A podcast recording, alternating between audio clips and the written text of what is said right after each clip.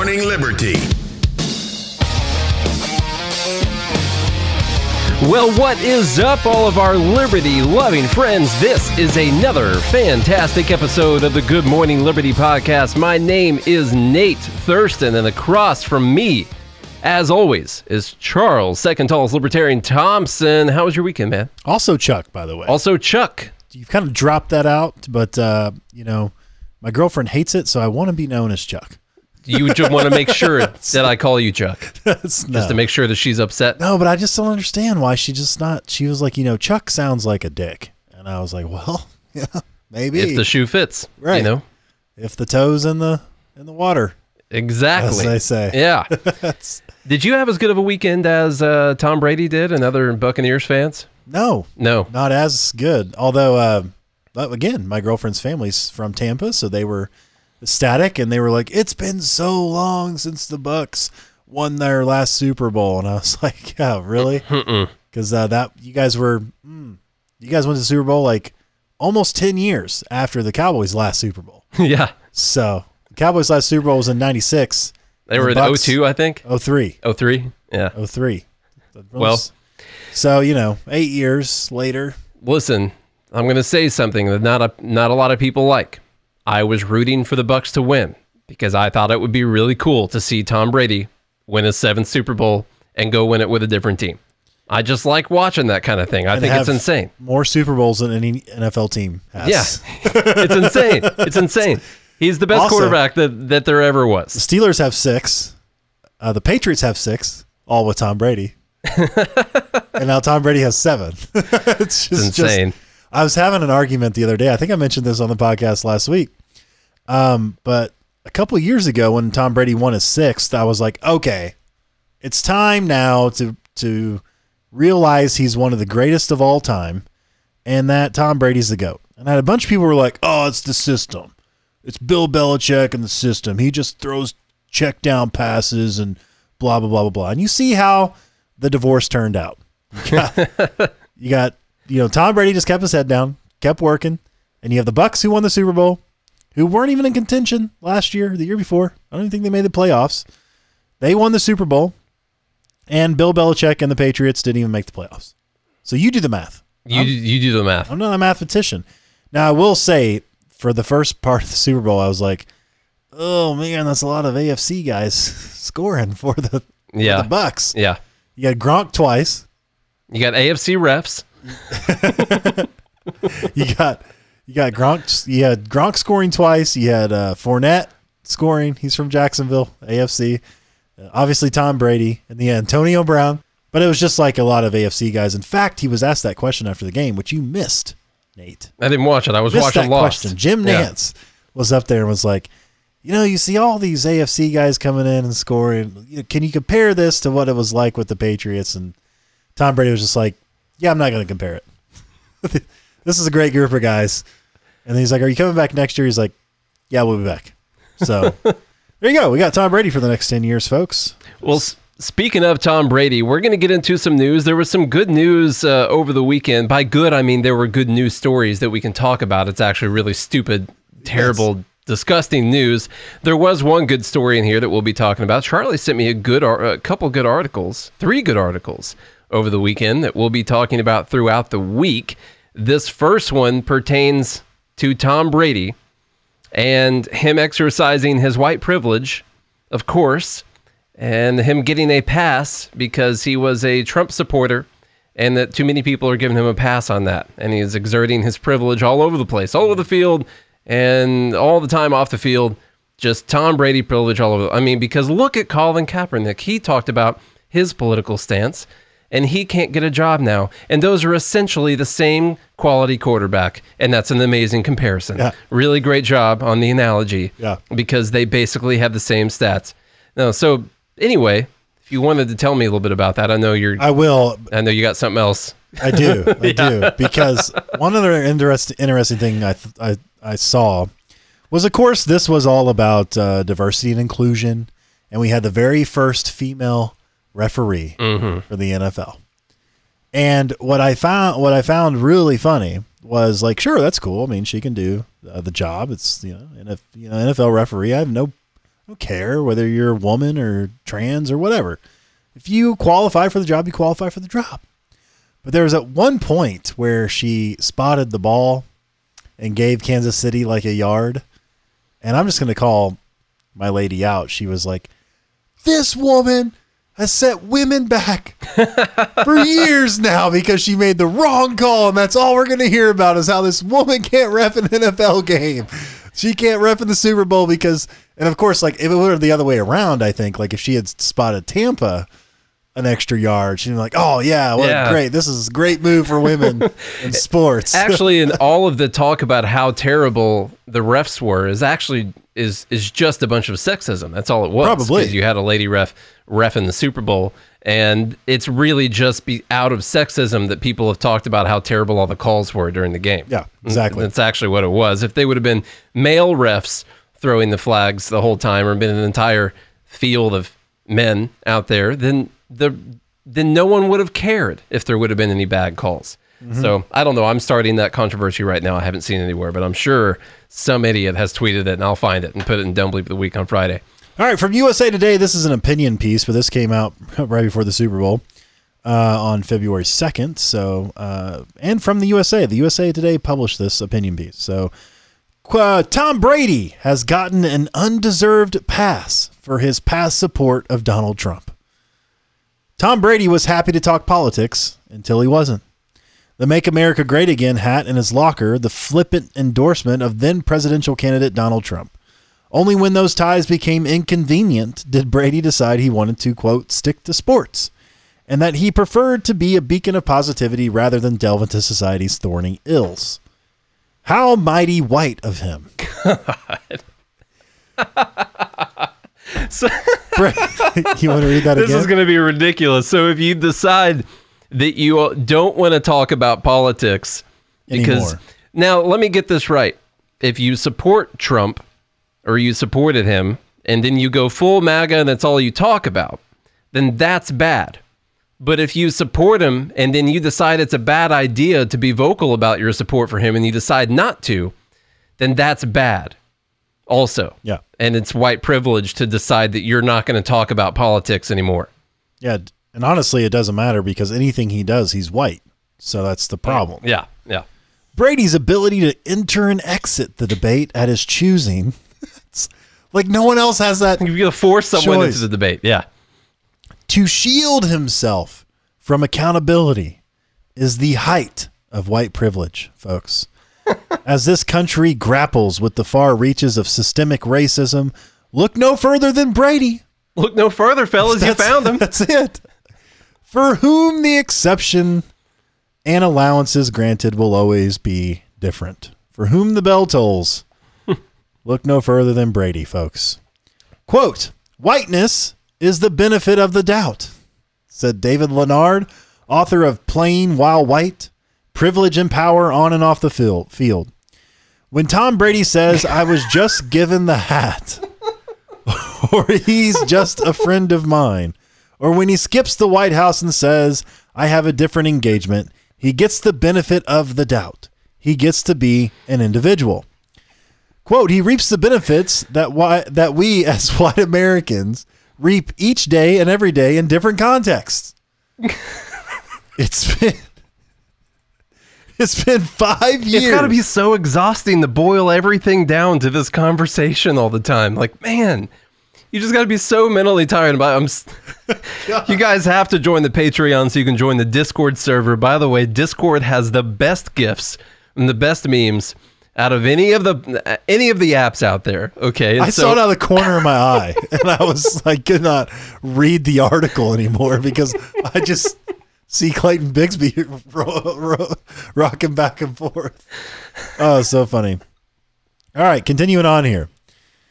It's been five years since a MAGA hat and prime placement in Brady's locker, and he re- and he replied, "I hope so. That would be great." When asked if his old Goffin buddy had what it took to be president, but with Brady playing in his 10th Super Bowl on Sunday, that's so ridiculous, by the way, when his Tampa Bay Buccaneers will face the Kansas City Chiefs, the topic was raised anew by Hall of Famer Shannon Sharpe, who said last week that no black athlete would have gotten to pass Brady the pass Brady has. In theory, it should not matter whether Brady supports Trump, Alexandria Ocasio Cortez, although if he did, he would get no backlash, Yeah. or someone uh, somewhere in between on the political spectrum. He has the right to his private views. Now, he might not have thought it would matter since Trump's candidacy at the point was still seen as something of a stunt, but Brady has had the chance, several in fact, to clarify or walk back his comments and has chosen not to. At the Super Bowl in 2017, three days after Trump's Muslim ban took effect, on Howard Stern's show last spring when Trump was already beginning to sow lies about the election. Instead, Brady has been allowed to divorce himself from it while black athletes are made to own their views in perpetuity. what? That's so, so ridiculous. Just Oh, man, we should've decide held- not to say anything. We should have held this for Friday. There is no end in sight to Colin Kaepernick's blackballing, even though his protests to bring attention to police brutality of black and brown people have proven to be an alarm we should not have ignored. WNBA players had one of their own owners turn on them because they had the audacity to say Black Lives Matter and amplify the stories of black and brown women killed by police. Quote, I'm not sure how to respond to hypothetical questions like that, Brady said Monday when asked if he feels he's gotten a pass. I hope everyone can. We're in this position like I am to try to be the best I can be every day as an athlete, as a player, as a person in my community, for my team, and so forth. So, yeah, not sure what else to say. like, I don't feel like we really need to go that much further. Oh no, you have to go further. There's only Okay. there's yeah Let me finish this up. yeah. Even Brady's aversion to talking about politics or current events is itself a form of privilege. so if you just choose to abstain yourself from any conversation, that's just privilege. Not talking about it Yeah. is privilege. Like other white athletes, Brady is seen as an individual in a way minority athletes never are. Because Megan Rapinoe, Rapinoe. Sorry, Megan Rapinoe is openly gay. She is always going to be asked to weigh in on issues affecting the LGBTQ plus community. Also, she wants to talk about it. Yeah, that's something she wants. she literally gets on the microphone and says, "Hey, I'm part of the LGBT. Did you ask me if I was part of the LGBT community? Yeah. because I am. I know Did you you- ask me? Let me tell you about it. I know you guys wanted me to soccer, but I'd like to Yeah. talk about gay Yeah. right now. Exactly. Please. Let's and stop the everybody soccer. that's in a minority like that, they shout it from the rooftops. Okay, uh, some of them anyway. I, no, oh, I'm I'm generalizing here, Hmm. and I shouldn't because each individual is uh, you know accountable to themselves. And uh, but you more often than not, you know someone's gay or queer or trans because they say they are. It's like someone who does CrossFit, Right. Or a vegan, or a libertarian. okay, it's like an anarchist at a libertarian convention. Like I would have never known, would have never known, except you shouted it at me from across the mall. Now we know that you are. Anyway, black and brown athletes are expected to have and share their opinions and experiences about racial injustice and discrimination. You're, I. I don't expect anyone to share their opinions about anything. I don't think anyone has been forced to share their opinions on this. If any, I'm, they're literally writing an article that is in, in itself saying that Tom Brady should be forced to share his opinions about these things. Right. And as a form of privilege, they're saying, well, he gets to get out of that. And other people are forced to talk about it. So their answer in this is that Tom Brady should be forced to talk about this. And no one should be forced to talk about any of this at all if you don't want to. Brady, by the way, the whole this whole conversation comes from him having a MAGA hat in his locker during uh, while Trump was campaigning to to be president. Not even after he won the presidency. So it was Tom Brady who attacked Jussie Smollett It was. It was definitely him, for sure. because of the MAGA hat. They That's saw the there was a container of bleach and a rope and a Subway sandwich right there next to the MAGA hat. All right. So it's all coming together now. this is just ridiculous. And you know, the whole the basis of the idea here is that being a Trump supporter is such an egregious violation of your humanity and civilized society that you must be made to atone for that sin in the in the public sector, you have to go out and talk about it because you had a MAGA hat at one time, and we need to make sure that you're sorry for that. Even though most people loved Trump before he ran for president. The dude still got 70 million something votes. Not only Good that, Lord. rappers used to rap I about said, him. good Lord, man. They wanted to be billionaires like Trump. Did you hear me say good Lord? I, I can't for the life of me figure out. No one hated Trump, actually. No one actually hated him, I don't think. I mean, there are probably a few people that he's, you know, definitely pissed off. But almost everybody never had a bad word to say about Trump or his white supremacy until he ran for president. And, And then until the media started letting us know why. Yeah, and then all of a sudden, somehow, as he's now or as he was president, he uh, somehow turned into this Nazi. Uh, you think NBC would have given him contracts? Would have been given him contracts for The Apprentice, for the Celebrity Apprentice, and that show and everything else? If he would have been an actual white supremacist, it's just absolutely ridiculous. and but this just goes to show you that the left will stop at nothing. They'll just they'll keep going further and further. You can't even sit in silence anymore without being called, uh, without uh, being outed as well. The only reason why you don't have to talk about it is because of your, because of your privilege. Obviously, You're privileged to not talk about this. you can abstain uh, from being vocal about anything because you're privileged to do so.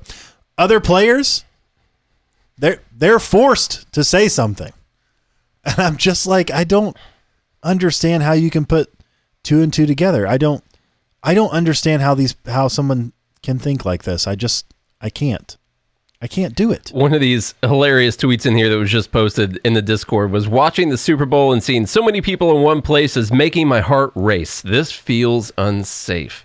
And I guess I'm rooting for the team with the racist name over the team with the Trump loving QB in a sport that still hasn't apologized to Colin Kaepernick.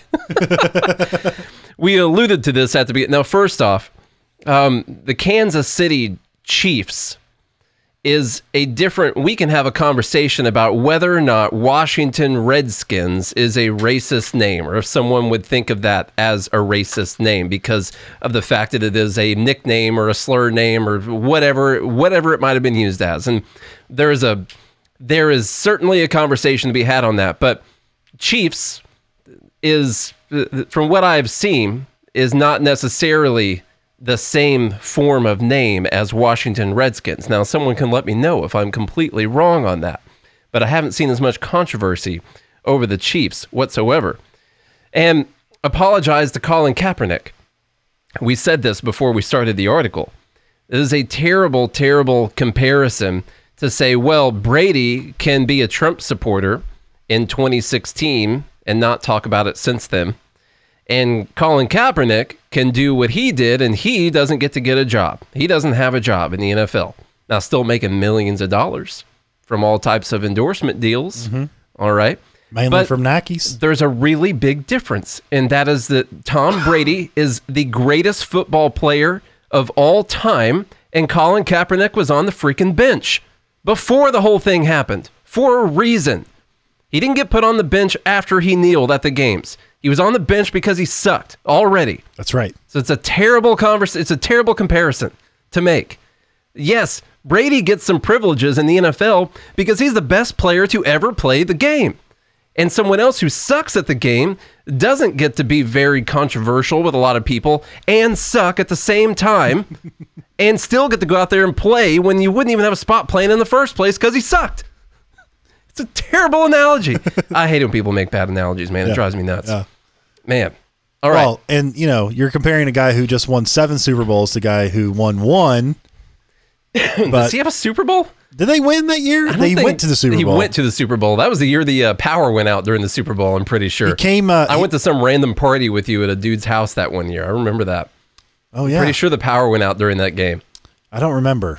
Yeah. Um, but isn't that the year where he took over for uh, somebody? I can't remember. Came off the bench, took over for somebody, and had a pretty decent year until everybody figured him out. Um, but I, I can't remember if he won the Super Bowl. I don't think he won. Went to the Super Bowl. no. Um, but then the next year he started and he sucked, so they put him back on the bench, and that's just the way it is. But all of a sudden, Alex Smith. Alex Smith, that's right. Thank you, all of Um, our sports scene buddies out there. Yeah, and he said uh, he took over the year before. That's right, uh, with Alex Smith's injury, and uh, they lost in the Super Bowl, so he doesn't even have one. And uh, then he got benched. Not that long after that. Kaepernick was good for a year. This happens all the time. People have this really good first year. They get out there to prove themselves. People don't know what to do because they've never seen him before. Dak Prescott, Dak Prescott did it. He had a great, perfect example. great year. Yeah, he's the one that outed Tony Romo. By the way, Tony Romo made his first Super Bowl appearance. I thought he already called the Super Bowl. yesterday. I'm pretty sure. Did he? I'm pretty sure he did because I think I've said that before. I don't know. We'll have to check and see how many Super Bowl appearances Tony Romo has now. Lacey was like, "That announcer's terrible," and I was like, "Are you talking about Tony right now?" Or Jim? She's like, "That guy with the raspy voice." I was like, "You're talking about Tony. Don't you talk about Tony Romo?" Shut your way." mouth when you're talking to me. I have a dollar bill at, at home that's got Tony Romo's face on it. right. Anyway, okay, so that's a little bit of ridiculous ridiculousness, man, from the weekend. Let's talk about something that's a pretty cool idea. There's two stories in here that are pretty cool ideas, and then there's two stories in here that are, um, I don't know, kind of crazy. Actually, just the one that was pretty crazy. So this is from Reason.com. By the way, we are streaming live on Discord for anyone who wants to join the Patreon group. You have a Discord membership automatically attached to your membership if you are already a member. For anyone who is a member of it, uh, you can see the instructions on how to do that, and we can watch in pretty much real time here on Discord and chat back and forth and sling some crazy gifts back and forth. So, anyway, make sure that you join the Patreon so we can hang out. Tech companies, tech companies could form their own governments under a new Nevada proposal. This is from reason.com. It's an interesting idea. Let's see how it plays out. Nevada aims to bring innovative entrepreneurs to the state without forcing the public to foot the bill. An unusual proposal from Nevada Governor Steve Sisolak, Sisolak, Sisolak may help attract um, to his state some tech companies fleeing from Silicon Valley, while also making Nevada a positive model for experimental government. I'm totally down with them trying this if there's some, some companies want to do it. Genius. The governor wants to allow, quote, innovative technology companies to run their own alternative form of local government, operating schools, courts, courts, even. Wow. Whoa. Imposing taxes and doing other things expected of and allowed by municipal and county authorities. This coming from a proposal from a governor of a state. Their own schools We and talked courts about this. imposing taxes and doing other things. This is like a little this is a little freedom community here. We talked. You talked about this that we have hmm. 50 separate countries. We could Yeah. try 50 different ideas. Let's see what works. See what happens. Under the governor's draft plan, the governor's Office of Economic Development will consider, quote, innovation zone proposals from tech companies that own at least 50,000 acres of undeveloped land in an area of the state that doesn't already belong to a city or town. So it's already got to be in unincorporated areas mm-hmm. that aren't already, they're not going to take over any towns, push anyone out, nothing like that. Own at least 50,000 acres of undeveloped land in an area that state doesn't already belong to a city or town. If chosen, a company must invest at least $250 million into the area up front, plus another 1 billion over the next 10 years. The new tech-backed towns, tech towns, and cities would initially be governed by existing authorities in the county they're located in, according to the Las Vegas Review Journal, which first reported on the plan. But the goal is for the new innovation zones to be run by a three member board of supervisors and other mechanisms of an independent local government. During a speech last, last month, Sisolak, Sisolak, Sisolak specifically named Blockchains LLC as a company that are committed to developing a smart city in the area east of Reno that would run entirely on blockchain technology once the legislation passes. The governor said his goal was to attract new and innovative tech businesses without the usual offering of all sorts of publicly funded perks and special tax abatements. The current model for local governance in Nevada is inadequ- inadequate alone to provide the flexibility and resources con- conducive to making the state a leader in attracting and retaining new forms and types of businesses and fostering economic development in emerging technology, uh, technologies and innovative industries. That was a hell of a run on, Mr. Gov. That sounds amazing. It does sound pretty cool. Um, this is a, I'm I'm pretty cool. Yeah, this is a, like a, like a the Livingston, was saying, I'll just try to use Discord names here, was saying, are you reminded of the capitalism zones in communist China? Yeah, the economic Yeah. free zones. Yeah. And uh, Rand Paul, when he was running for president, part of his proposal was economic freedom zones. Now, they didn't go as far as you get to create your own town. Like you get to have courts and schools, I assume security as well, mm-hmm. police officers of some kind. Guys, this is this is this would be an amazing experiment in something that we all talk about all the time, which would be private property rights. Now, what what this is going to be portrayed as are these evil, terrible companies that are forming their own govern- uh, governments and forcing everyone to do slave labor for them inside of this little town in this in this area. And I'm just telling you what the what the Huffington Post is going to be writing about if if they actually do this.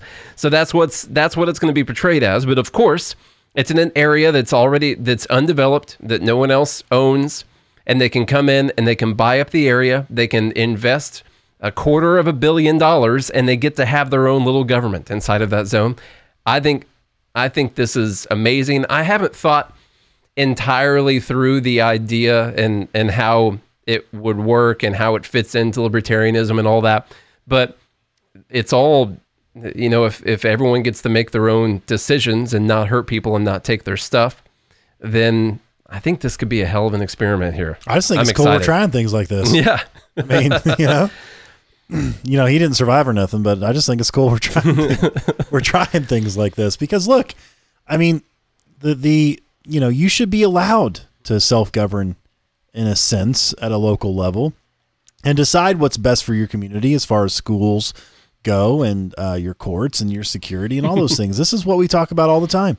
This is potentially a libertarian wet dream, although when you have people coming from Silicon Valley, you got to wonder what kind of you know laws and regulations they're automatically going to put put on the books. Yeah. Um, but at the same time, it, you know, at least uh, you can try something, and then then you're responsible for the decisions that you make. And uh, if they're not going to be, which uh, Nevada doesn't have a state income tax either, uh, I don't believe, right? I don't think so. Yeah. So, uh, so they're not going to be taxed at the state level. You'll still be taxed at the federal level, but at least you could keep uh, some innovation and technologies and things like that without having to murk your way through the the crusty pay lake of uh, regulations. Yeah, I just think, uh, like I said, I haven't thought all the way through this to see what the end result of this being the case would be. There is the issue with okay, well the the business has the money and the backing to create their own government, and if you want a job, you got to go in there, and then okay, that's cool. In Nevada, what happens if this is what happens all over the place? and it's all businesses who are all creating their own governments and then those governments remove rights from people that already live in those corporate jurisdictions you know so i'm not saying that this is a perfect idea but i do think it's a really cool thing to try and what's interesting is that the nevada governor realizes that this is the type of thing that could spur economic development and i wonder why you wouldn't which is huge. go ahead and transfer that on to like i mean he even said in there that our current model for local gov- governance is inadequate to provide flexibility and resources conducive to making the state a leader in attracting businesses. Well maybe you ought to deal with that a little bit too. Plus, it's a desert. yeah it is a desert. I mean, yeah. there is Vegas, and, But, th- uh, and that and that's what there is but Yeah. why was Vegas built? Ask yourself, why was Vegas built? It's a it was a free zone. People That's wanted true. a place where they could go and gamble and set their money on fire and do all kinds of crazy other things that no one talks about that no one talks about Yeah. because you can't. It's a little like Fight Club, um, except you can't even talk about Fight Club. But it, it's like a, it's a the reason why Vegas exists and, and places like Reno is because people wanted to get away from all the rules, and so Vegas started out as kind of like a secret, and then it was like, hey, we're going to make sure that we can, you know, keep this going, and so then they, you know, they have all these old, old laws that allow them to do things that are just frank, quite frankly, in Tennessee, it's so illegal. Um, although they did, they did just up, update uh, sports gambling in Tennessee, so you can't play poker or anything. Yeah. But you can gamble on sports. In fact, you could even gamble on what color the Gatorade was. That was, uh, that was a bet you could make yeah, it was Nice. that you could make. All right. Now, I didn't actually place a wager, but I said orange and I was wrong because it turned out it was blue. And funny thing is, Twitter blew up about the color because they actually didn't show. They didn't show Oh, they on, didn't. They didn't show on live TV. They cut to a shot of Bruce Arians that was already like wet. And so Twitter was blowing up like, "What was the color of the Gatorade?" That's pretty funny. Um, anyway, it was blue for those of you that bet on it. Um, I, I did not. By the way, you could also uh, last night the odds of Kansas City not scoring a touchdown was 10,000 to 1. So you could have made a lot of money if you would have bet that Kansas City didn't score a touchdown, but that's not really a uh, strategy we teach on gambling. But hey, if you if you like gambling and you're responsible, well, go for it. It's as long as your state allows it, I guess, because that's how that's how free we are. Well, um, one of the things, speaking of freedom, we got to do a Musk watch. Mm, a little talk about Elon Musk here. I don't know what you'll think about it, but Elon says that he will not get the coronavirus vaccine, and neither shall his children. So tell me about it. Yeah, this is coming from the Daily Mail. Elon Musk says he won't get a coronavirus vaccine because he's not at risk and says the pandemic has questioned my faith in humanity because people have become irrational. Elon Musk has revealed he will not get a coronavirus vaccine when they're available because he's not at risk and defends keeping his Tesla factories up and running amid the pandemic. The 49 year old tech giant defended opening up Tesla factories in defiance of lockdowns, a lengthy saga that has seen him sue Alameda County, launch a profanity laden rant about how lockdowns are unethical, and allegedly fire employees who didn't feel safe enough to return to work. The Tesla and SpaceX founder said Monday in an interview with Kara Swisher on the New York Times podcast Sway that even when vaccines are readily accessible, he won't take one. When asked, Will you get a vaccine? What will you do with your own family? He curtly replied, No, I'm not at risk for COVID, nor are my kids. And if you go listen, it's actually pretty funny. Because he's so short and just to the point and Just like, dry in his answers. No, I'm not at risk for COVID because she pressed him. Like, why not? She was appalled that Elon Musk would not get a vaccine. What? Why? Why would you not? Why would you do that? anyway, he slammed lockdowns that unfolded across the country as a grave mistake. I mean, this is a hot button issue where rationality takes a back seat. In the grand scheme of things, what we have, what we have, something with a very low mortality rate and high contagion, he said. Essentially, the right thing to do would be to not have done a lockdown for the whole country, but to have anyone that who is at risk quarantine until the storm passes, he added. He noted that he's been going to work as normal, and his aerospace manufacturer company SpaceX has sent ast- astronauts to space and back. He did face some hurdles, however, with keeping his Tesla factories in California open, which is why he moved to Texas, by the way. Tesla has been apart for several weeks, uh, where we were shut down by the state, and then the overzealous Alameda County, which was a travesty. But apart from that, we've been making cars this entire time, and it's been great, Musk said. In May, Tesla sued Alameda County officials for trying to shutter the company's main Fremont warehouse due to the virus through June. And Musk said, I'm not having it. So this is now you can't you can't cancel Elon Musk. It's it's not going to work. But a lot of people this would get them canceled. This would get them removed from society, but I think everyone's kind of realized you really can't cancel Elon Musk at all. Now, on the idea of not taking the vaccine, I, I'm interested in what uh, I'm interested in what people are going to say back to that because I know what the argument's going to be. the The argument's going to be, which I don't think we have all of this information yet, but the argument will be that you will be uh, protected from becoming seriously ill from the virus, but you could still carry it and spread it to other people. Uh, is going to be the argument that's going to be being made because even if you have a vaccine, you still got to wear a mask. You know all that all that kind of stuff. So they're they're still saying that it doesn't matter if you get the vaccine, doesn't matter if you if you've already had it or anything. You still got to wear a mask. You still got to social distance. All all these kind of things because you could still carry it and be uh, you maybe you're not going to get seriously seriously ill, but you could still spread it to other people. So I am Well, he's saying those people that can that are at risk should quarantine. should they sh- yeah Until or they should get a vaccine if they're at risk Right. right That's kind of the argument for people. I hate to use the term anti-vaxxers, but that people have always said, well, if you're worried about it, then you should get the vaccine and you'll be protected, right? Because you have the vaccine. Mm-hmm. So I'm the one that's not vaccinated. I'm the one's going to have a problem here. You know, I've always wondered that, you know, and the argument goes because if you continue down that path, the argument goes, well, what if someone can't get vaccinated because they have an autoimmune disease, for instance, and it's not safe for them to get vaccinated? And so now you're going to be put in a situation where you're not allowed to get vaccinated because it actually could cause more harm than good, but then you're surrounded by people who also chose not to get vaccinated. And so then they actually get the disease and spread it to somebody who's not allowed to get vaccinated. But it's like, my question is, how many of those cases are there? Not a lot. I I will say, um, like my dad can't get the vaccine because he has severe allergic reactions to most medications. Like if he took some aspirin or some ibuprofen, he would die. Uh, like really bad uh, reactions to medications. That's interesting. So he won't be able to get it because they have been having allergic reactions to it. But at the same time, sorry, Dad, I'm not making the argument that someone else should be forced to put Oh, some medication in their Yeah, bloodstream. I agree I with don't that. Believe in forcing you- that. I was yeah. just telling you what the argument always goes to. yeah.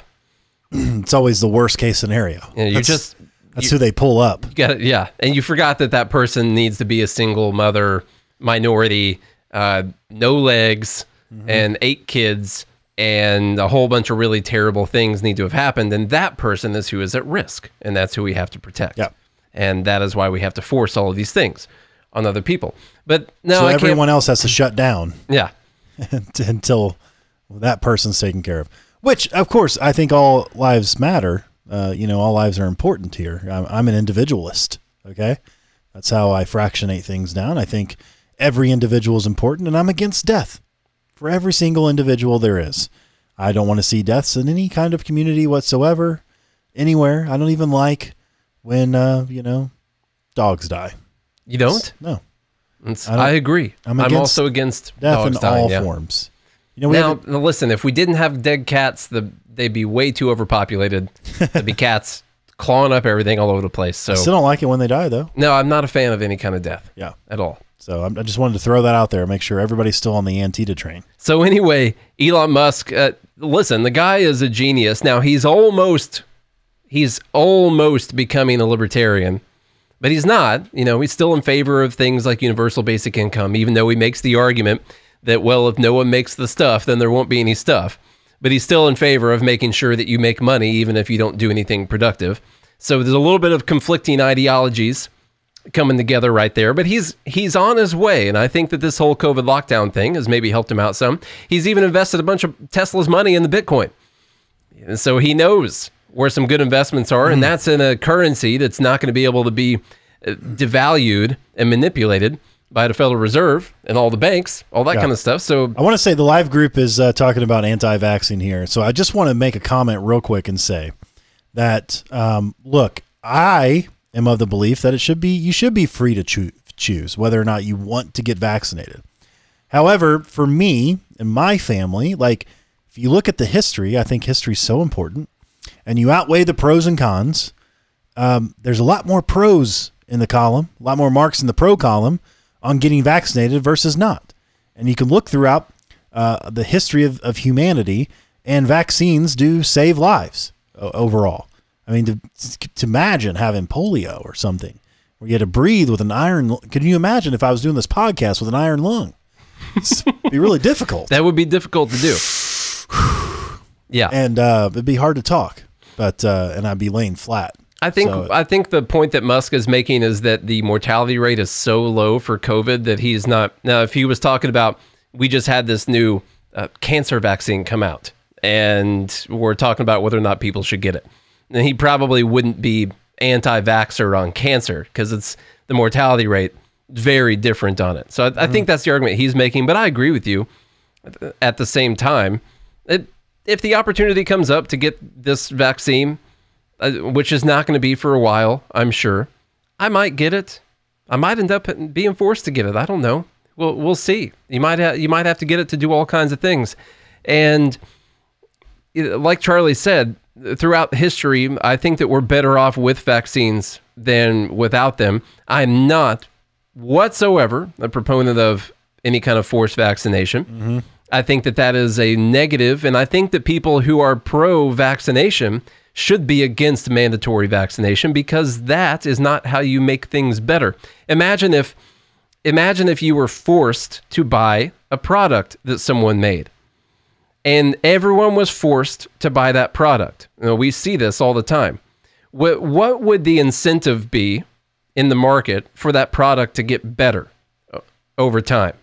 There really wouldn't be one. Like if in 1993 everyone was mandated by the government to buy a Packard Bell computer, and everyone had everyone had to go buy one, then would a Gateway have come out with something that was a whole lot better than that Packard Bell computer? Right. You know, I, I don't know. Would Packard Bell have made their computers better? Would you, if you were mandated to play, everyone's mandated to play Halo on their Xbox. Do you need to make a Halo 2? Everyone's forced by the government to play this game. Why would we make another one? Mm-hmm. Everyone's forced to play this one. And so you take away the incentive for people to make things better. And with a vaccine, that's the difference of life or death. You're, everyone is forced to take this vaccine. The companies who make the vaccine, well, we don't exactly have to make sure the next one is more effective. We don't have to make sure that it kills less people because vaccine there there'll be They're some going to be people making die. money. They're going to make money We anyway. want to make sure that there's less allergic reactions or anything like that. It doesn't matter. People are forced to take our vaccine. Why would we make a new one that's better? Yeah. So if you're a free market person, there's absolutely, I think, an amazing free market argument against mandatory vaccination and still being able to be pro vaccination. Yeah. Anyway, Yeah, yeah, and and look, I, I'm going through. Um, I was late to the Chernobyl cha- um, train, by the Yeah. way.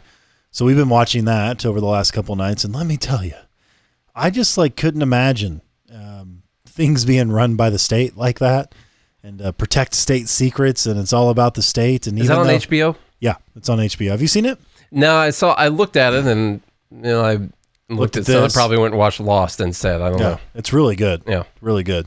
And uh, uh, but you know they're all about protecting state secrets. Obviously, the Soviet. This was the end of the Soviet area uh, era essentially, and you had the KBG following these uh, scientists and physicists and trying to cover all kinds of things up. And uh, it's just absolutely fascinating. All in the guise of uh, the safety for the people. You know that in the in the early stages that there's one scene where um, an old Soviet guy was basically like, "Yeah, there's." He essentially was like, "Yeah, there's nothing wrong, and you know, this is we're making the best decisions for the people," and, and all the while, it's like they're making the best decisions for themselves, is what they're doing. So yeah, I'm totally against government mandated vaccination. Anything government mandated anything yes, really. Government mandated anything. I'm just saying overall, if you're going to take an, an overall approach to vaccinations, okay? Now they're mentioning Gardasil and the HPV and different vaccinations. Like, sure, there there probably is some harm from some of those. I don't know all the data on all of them. I'm just telling you overall, vaccines have been better for human beings than they haven't been. Probably. And I haven't personally done the research. now it could be getting worse. I don't know um, exactly. I'm not a vac- vaccination expert here. I'm just telling you Va- overall. vaccinologist, I think, is what yeah, I'm not. I'm, I'm not. A, I don't. I don't study vaccinology. Vaccineology. Vac- vaccine. Yeah, Yeah. Yeah. Paul. Yeah. Exactly. vaccineology. Yeah. I don't study it, but um, but again, you know, uh, I think you should make the best decision for yourself and your family. I'm just, I just think overall, uh, vaccinations uh, are better than they are worse. Okay. Speaking of the investment that old Tesla put in the Bitcoin, really cool article from Fee. You know, we, we know what happened in Venezuela. We did, you remember we did some talks at the Young Americans for Liberty convention mm-hmm. and some other places, and we talked about the inflation in the Bolivar in Venezuela.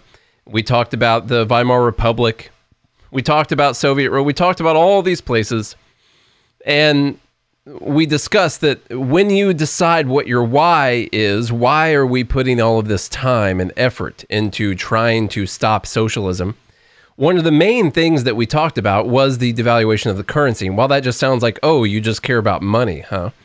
That's not really the case. The money is the way that you transact with people so you can get goods. Like if you're not going to grow and do every single thing, if you're not going to also get a medical degree and you're not going to do all these things, well, you need to be able to transact with people.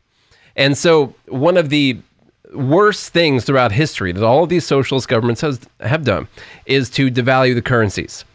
And there's a really cool thing happening in Venezuela right now that fee.org is talking about, where people in Venezuela are moving over to Bitcoin and using it for their transactions. And I never really thought about this before. So the article is called How Bitcoin Could Smash Socialism in Venezuela. Yeah, and inf- inflation's a hidden tax. That's, that's what they do. They devalue their currency so they can pay off their debts um, while uh, decreasing the value in an insane amount. So, uh, between uh, reading here from the article, between hyperinflation, stalled oil operations, and deepening tensions with the United States, it is safe to say that Venezuela is in crisis, and it is ordinary Venezuelans who are hurting the most. Hyperinflation means that many Venezuelans are forced to use black market dollar, dollars in order to purchase goods. However, there is hope on the horizon. Ending with a good one today. That's good. Cryptocurrencies like Bitcoin could help Venezuelans break out of their government's self made crisis and thrive. A crashing bolivar has caused economic disaster. Crypto use in Venezuela has been driven by catastrophic economic collapse. Since 2013, the value of the Venezuelan bolivar, bolivar has lost more than 200,000% in value compared to the US dollar. 200,000% inflation. This has led to skyrocketing prices. The situation has been significantly worsened by tightening U.S. sanctions and increased unemployment. Well, they should just mandate higher wages for people. Yeah, Why don't they just do that? yeah. Or they should do stimulus. Well, stimulus. A million bolivars an hour. They should do that. Yeah. This wait, they have done that. Yeah, they Yeah. have. This has led to a surge in immigration and thus a surge in remittances sent back to the nation. Uh, I don't know what that word is. Estimated in 2019, around $4 billion flowed back into Venezuela from abroad, that there were another 1.5 billion in withdrawals from foreign bank accounts. However, these remittances often lose a lot of value if sent using traditional means, and every dollar counts in a country experiencing shortages of just about every necessity.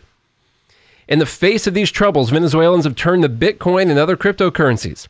Unlike US dollars, Bitcoin can be purchased digitally and directly by using peer to peer exchanges. It is an asset that can be purchased anywhere in the world. This has enabled Venezuelans to digitally convert remittances or foreign bank accounts into cryptocurrency.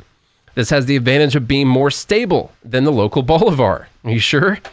In fact, recently, the value of the major cryptocurrencies have been rising. Venezuela is one of the most rapid adopters of cryptocurrency in the world. It's think, so amazing. think about that. it's so amazing. Venezuela is one of the most rapid adopters of cryptocurrency in the world. you know another one?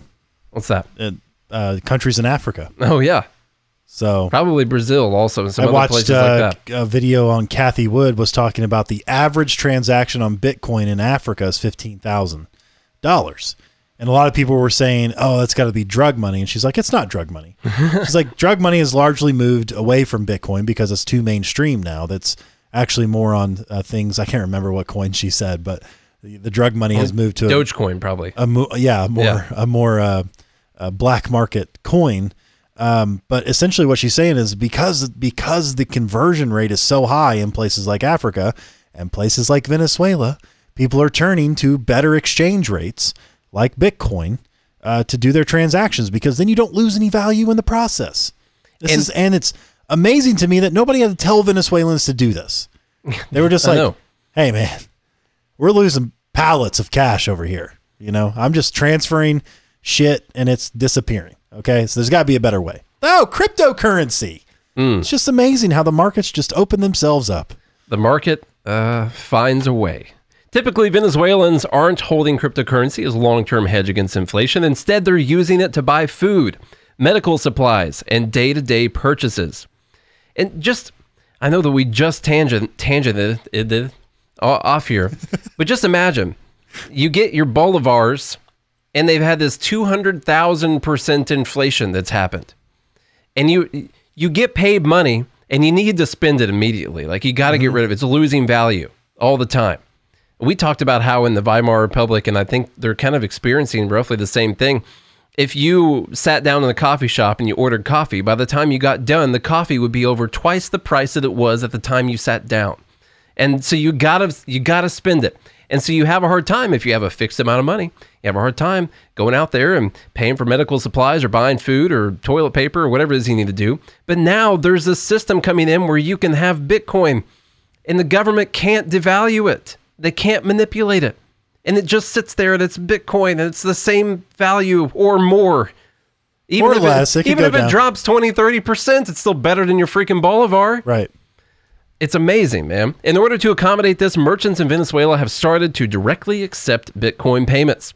A deal between that Panamanian based cryptocurrency exchange, a Cryptobuyer, and Venezuelan payments processor Megasoft has created around 20,000 point of sale terminals in the South American nation. So incredible. Now, have no fear.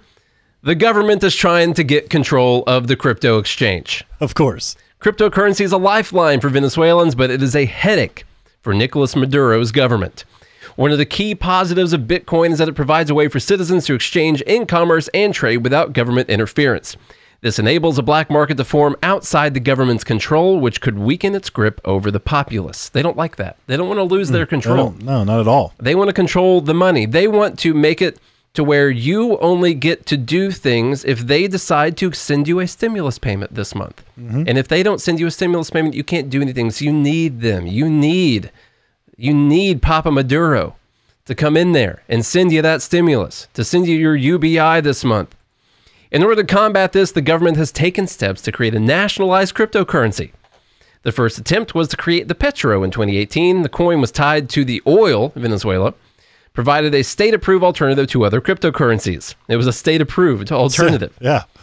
The government eagerly pushed the cryptocurrency and made payments for passports and other government services in Petro mandatory. You had to use it. Despite the backing, the Petro fell flat. Wow. I wonder how. Many were concerned about the reports that the Venezuelan oil that backed the coin didn't exist, and the true backer was debt ridden state oil. Additionally, the Petro saw limited external support from Venezuela's allies since Venezuelans were reluctant to adopt a cryptocurrency. The Petro is all but dead. but Bitcoin is alive.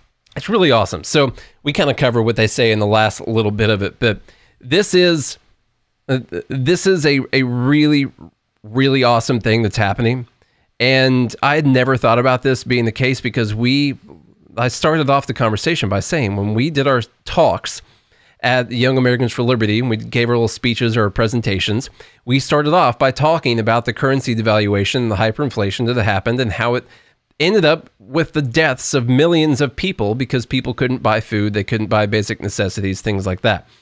This is a new thing that we really don't know how to account for or how it's going to end up. Now, you can always see something happen like uh, the Venezuelan government has control over the internet and over the ISPs, all the phone providers, all that, and they block the apps that allow you to use Bitcoin, and they stop all the point of sale uh, places that will allow you to use Bitcoin, and they say you can only use Petro, and that's all you can use. And so, when you have a government that can come in and do things like that, like turn off all your phones so you can't use the cryptocurrency anymore, then there's still a potential problem here. That's why they need to get that control over the internet too, because the internet is going to become the means of exchange for currency. So they need the control over the internet itself. By the way, Facebook, did you see Facebook's commercial about how they uh, support internet controls? They support internet regulations. Oh no, I but I did see the post that you made. Yeah, it was this commercial talking about how it. I think it was talking about 1996, and it was like, remember this in 1996, or remember this in 1996. 1996 was the last year we had any comprehensive regulations passed on internet. We support internet regulations. Of course, you support internet Yeah. regulation. It only of the- helps you. You're one of the biggest internet companies in the world. You got over a billion users, probably 2 billion users on your platform. Of course, you support internet regulation. They have, when you have this much money, your ability to lick a boot becomes monumental. it's insane. it's crazy. That's that's a new level, by the It way. It is. You got like billionaire, trillionaire, and then it's uh, he's got enough money to lick boots. a trillion dollar boot licking company is Facebook. That's what's happening. It's crazy. I know they're actually not worth a trillion. Oh trillion. man, he's got bootlicker cash. it's nuts. well, but also like you can afford the regulations, so of Yeah. course you want them. It stifles competition. You're the one that, and also you're the one that gets to write them. because they're going to look True. to you as the expert. It's That's true. why all these come these massive corporations love regulation because they get to write them, and then they you know just like the insurance companies help write the Affordable Care Act, and now insurance companies are making a lot of money. Uh, Just you know, it's not that hard. It's just this this stuff isn't very hard. You know, Nate and I are seen as geniuses, but we won't call ourselves that because we're we're a very humble podcast over here. But this stuff isn't hard, folks. If I can do it, anybody can do it. no, this is just this is common sense Observation. observations. That's all we do. And and deductive reasoning. I've always, from a young age, I always thought I was really good at deductive reasoning.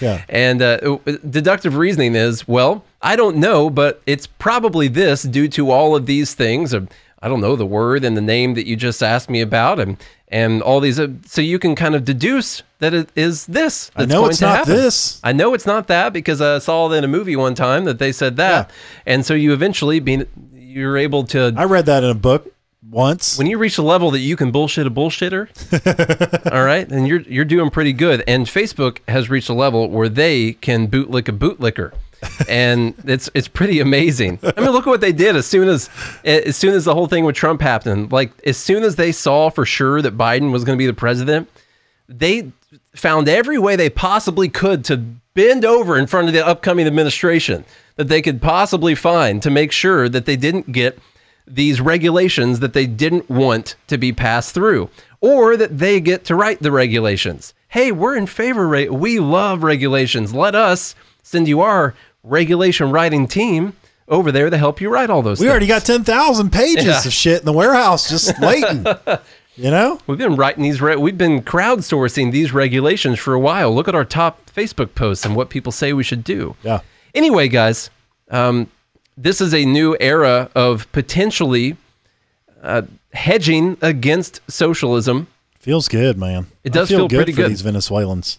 It's uh, it's really cool because their main problem has been uh, what has happened to their currency, and if they're able to do this, that, look, that's if- amazing. If Bitcoin ends up flat, uh, you know, falling flat on its face one day, I, I like this is all the reason to invent it, in my opinion. Yeah, Like the that these Venezuelans during this time period get some relief from a tyrannical, insanely uh, grotesque state of Venezuela. It used to be the richest country in South America, by the way. as They I, went from first to last, man. I just watched the Parks and Rec episode where they have the Venezuelan uh, Parks Department come and uh, and meet with them. Their sister city comes and meets up, and they're talking about how rich they are and how they have all this money and. And uh, it's crazy because at that time, when the Parks and Rec episode happened, the Venezuelans' government hadn't collapsed yet. Their currency hadn't collapsed yet, and they were the richest country in South America, and they had the best oil reserves in in the world and all that stuff. And then all of a sudden you, you can't even wipe your own ass, you know? That's which, sad. Which is a problem. So anyway, guys, if you like that conversation, well, you might also like conversations about stonks too. So go over to mastermystonks.com. That's S-T-O-N-K-S. We talk about crypto sometimes. Sometimes I'm not, I haven't been big into crypto really. My portfolio's looking nice. Charlie's got. I actually had some Dogecoin. I got in for fun. Um, I think I put a hundred bucks in it just to see what would happen. I made forty bucks off of it, and I've cashed most of it out. I don't like the whole I'm going to put money in and hope that the right amount of tweets goes out to push something up. That's just not how I I got operate. like I have like a ten year plan. It's not my thing. Just- I'm just Yeah. literally I'm holding. I check it often, Yeah. just like my blood sugar. Um, you know, I check it now and check it often. but uh, it's a ten year plan for me. My ten year plan is don't die. Like that's the main Okay, thing. Yeah, if I can just get through Every, that. every morning, he just that tops the list. try to not die. yeah, that's it. Anyway, if you want to talk about other stonks, we got some great runners today. You know, you don't have to be so concerned what happens with GameStop. GameStop went up 1700%, crashed all the way back down to where it used to be. And I know that was a crazy move, but there were other stocks that made moves like that that weren't because Wall Street bets were pushing shorts up. You could have been paying attention to the strategies that we talk about and been hitting moves like that almost every single day. We had a couple runners today where you could have made 30% gain, 40% gain, 20% gain. If you're just paying attention to the strategies, being disciplined, you got to watch all the videos on the class. There's over 250 of them. Actually, I put a few new ones on there this weekend and a new one today, so I don't know where how many videos there are now. But go to mastermystonks.com. If you've never traded stocks before, then you can watch it. We go over vocabulary. We go over what is day trading. What the heck is this? What broker should you use? What kind of strategies do we use? What kind, how do you read charts? All these kinds of things. So you go to mastermystonks.com, use the promo code SAVE20 to save 20% off on your first two months and join the Discord server. That's where everything's happening these days. Everything, everything's over there, man. We're only like five years late to the Discord party. it's fine. Yeah. It's fine nowadays. Also, patreon.com is also on uh, Discord now as well. So patreon.com slash good morning liberty. Sign up there and you'll be, uh, it's direct access, right? To our uh, Discord server. It is, it's For Patreon, yeah. It's fully integrated. Yep. So, um, you know, it took a while to code that, but luckily uh, Patreon helped me out with that. Yeah. Kidding. Some people ask me like, uh, "What's the link to join?" And I'm you got to join through Patreon. Will connect you to the Discord server because if I invite you, then I've got to go check and see that you're paying your bills, and if you're not, I got to come to your house and shake you down for money, or I got to kick you out of the server because I got walls, man. Yeah. and they, I got walls. So you got to use Patreon to connect to the Discord. That way, it it automatically lets you in and kicks you out Seamless transition. seamless seamless kicking out of the of the group or letting in letting in is the important part Yes. Sign up for the whole year. Save 15% at patreon.com slash good morning liberty. Be part of this. This is by far the best chat I've ever seen on a show before. we're Somebody tomorrow- even said, like, I don't even know how they could pay attention. And I'm telling you, it was a little bit of a struggle it's today difficult. because the meme game is strong. The meme game is really strong. i'm not gonna leave it. Yeah. And uh, it was uh, obviously you could hear on the show we laughed a lot and it was a lot of fun. So if you're not part of that go sign up patreon.com slash good morning liberty. It's only five bucks a month folks. Seriously it's basically nothing. It, it covers our cost of running all of this uh, not even that actually. We pay more to run all this than it, it does to sign up on patreon. So patreon.com slash good morning liberty. Just support the show a little bit. Get in on the action. It's a lot of fun. Patreon.com slash good morning liberty. Share the show with a friend folks or an enemy. And uh, if you do all of that leave us that rating and review. We'll be back again tomorrow. Hope you guys have a good day and day good morning liberty